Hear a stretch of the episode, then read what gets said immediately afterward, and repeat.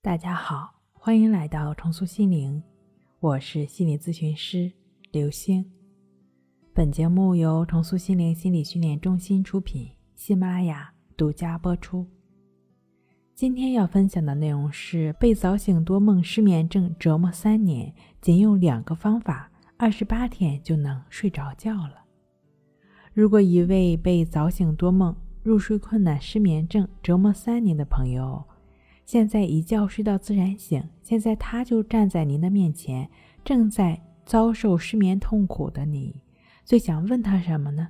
相信百分之九十以上的人都会问：您是怎么睡好的？在正式分享他睡好经验之前，以下的四点需要您牢牢的刻在脑子里，这对失眠的人，尤其是焦虑性失眠的人很重要。第一，不要多管闲事儿，别人的和自己的。别人呢，不是自己就是别人。是的，您的爱人、孩子、父母，那都是别人，更何况其他人呢？然而，对他人满满的善意和爱是必须的，闲事会大量的消耗你的心神。下次想管别人闲事的时候，先看看自己的身体和心理状态，再瞅瞅自己的钱包。另外，自己的闲事儿更不要管，否则更是在自我折磨。举一个简单的例子：呼吸本来就是自然发生的，当鼻子吸入氧气后，氧气会自动通过气管进入肺泡，进入到身体的各个部分。如果你加以干涉，企图让空气刻意的进入肺泡，并不断观察它在肺泡的活动，你会发现你正在给自己制造麻烦。由于控制，肺部就会觉得肿胀，也就会呼吸不畅。因此，做好自己该做的，剩下的就交给自然法则。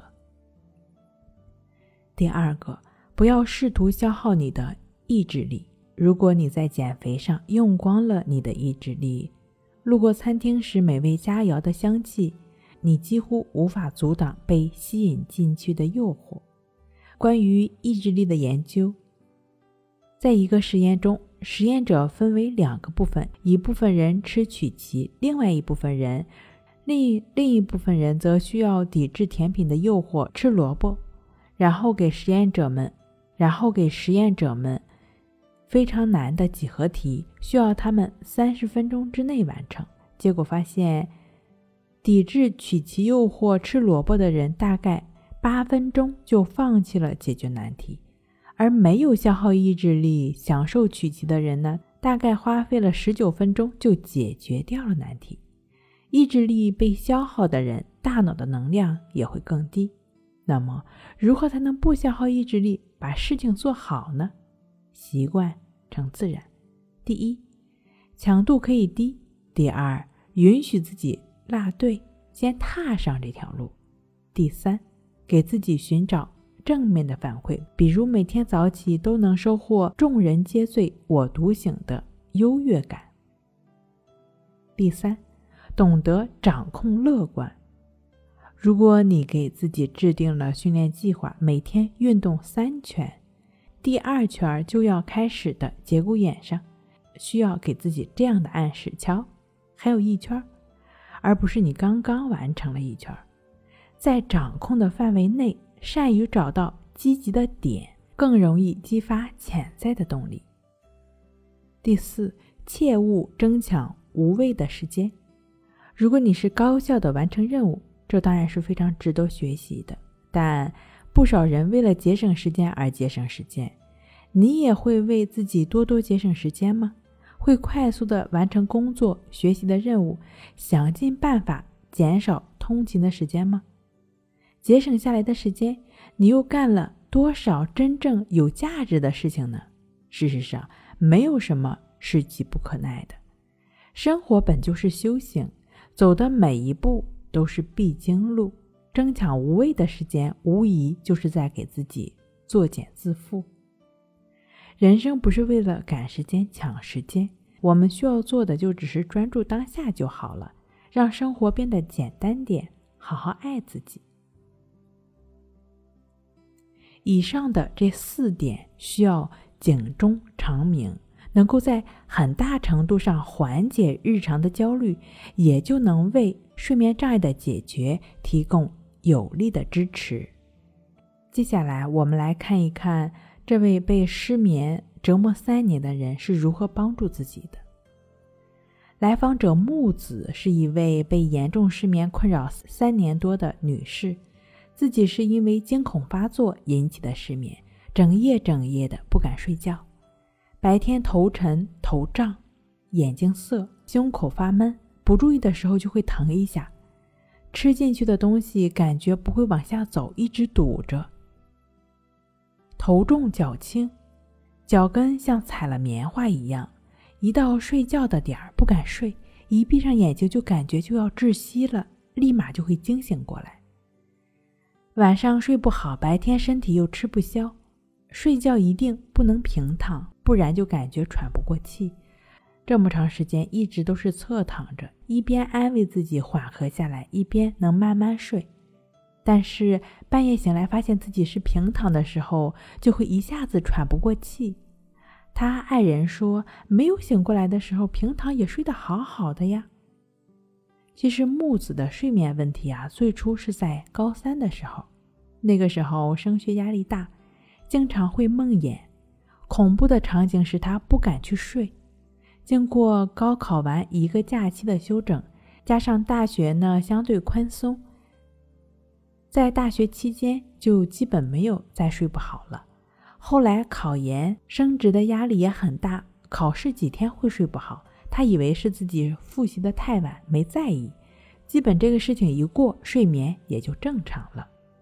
为何木子之前的失眠，重要的事情一过，他就没事儿了？那这次的失眠为什么会持续这么长时间呢？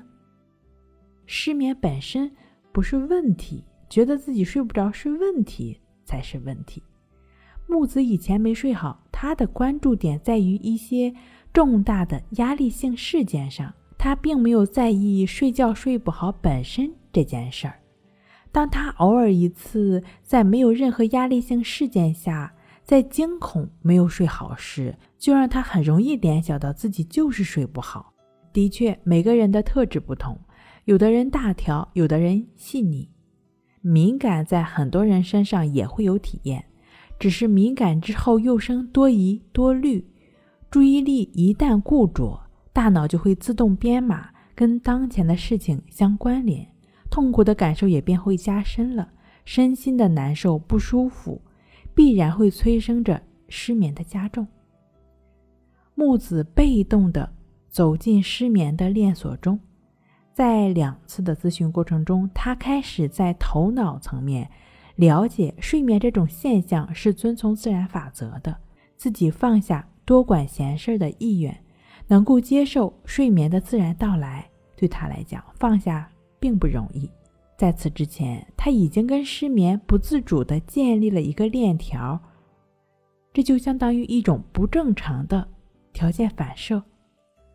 那在每一次的咨询过程中，我通过静坐关系法特定方式的引导，帮助他一点一点地去脱敏。他不再用意志力去对抗睡眠。这种无谓的抵抗只能让他第二天更加疲惫，他的能量已经在前一天晚上对抗睡眠的战役中消耗掉了。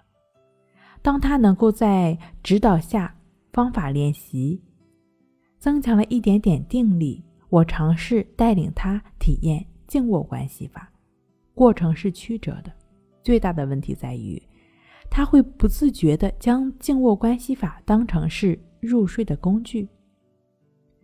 静卧关系法当然不能是入睡的工具了。持续的专注呼吸，心就没有一而再、再而三的参与到胡思乱想中。哪怕是参与了，觉察到自己参与到的时候，便能立马拉回到呼吸上，就只是与呼吸同在，安住当下的心，便能在身体需要的时候自然入睡。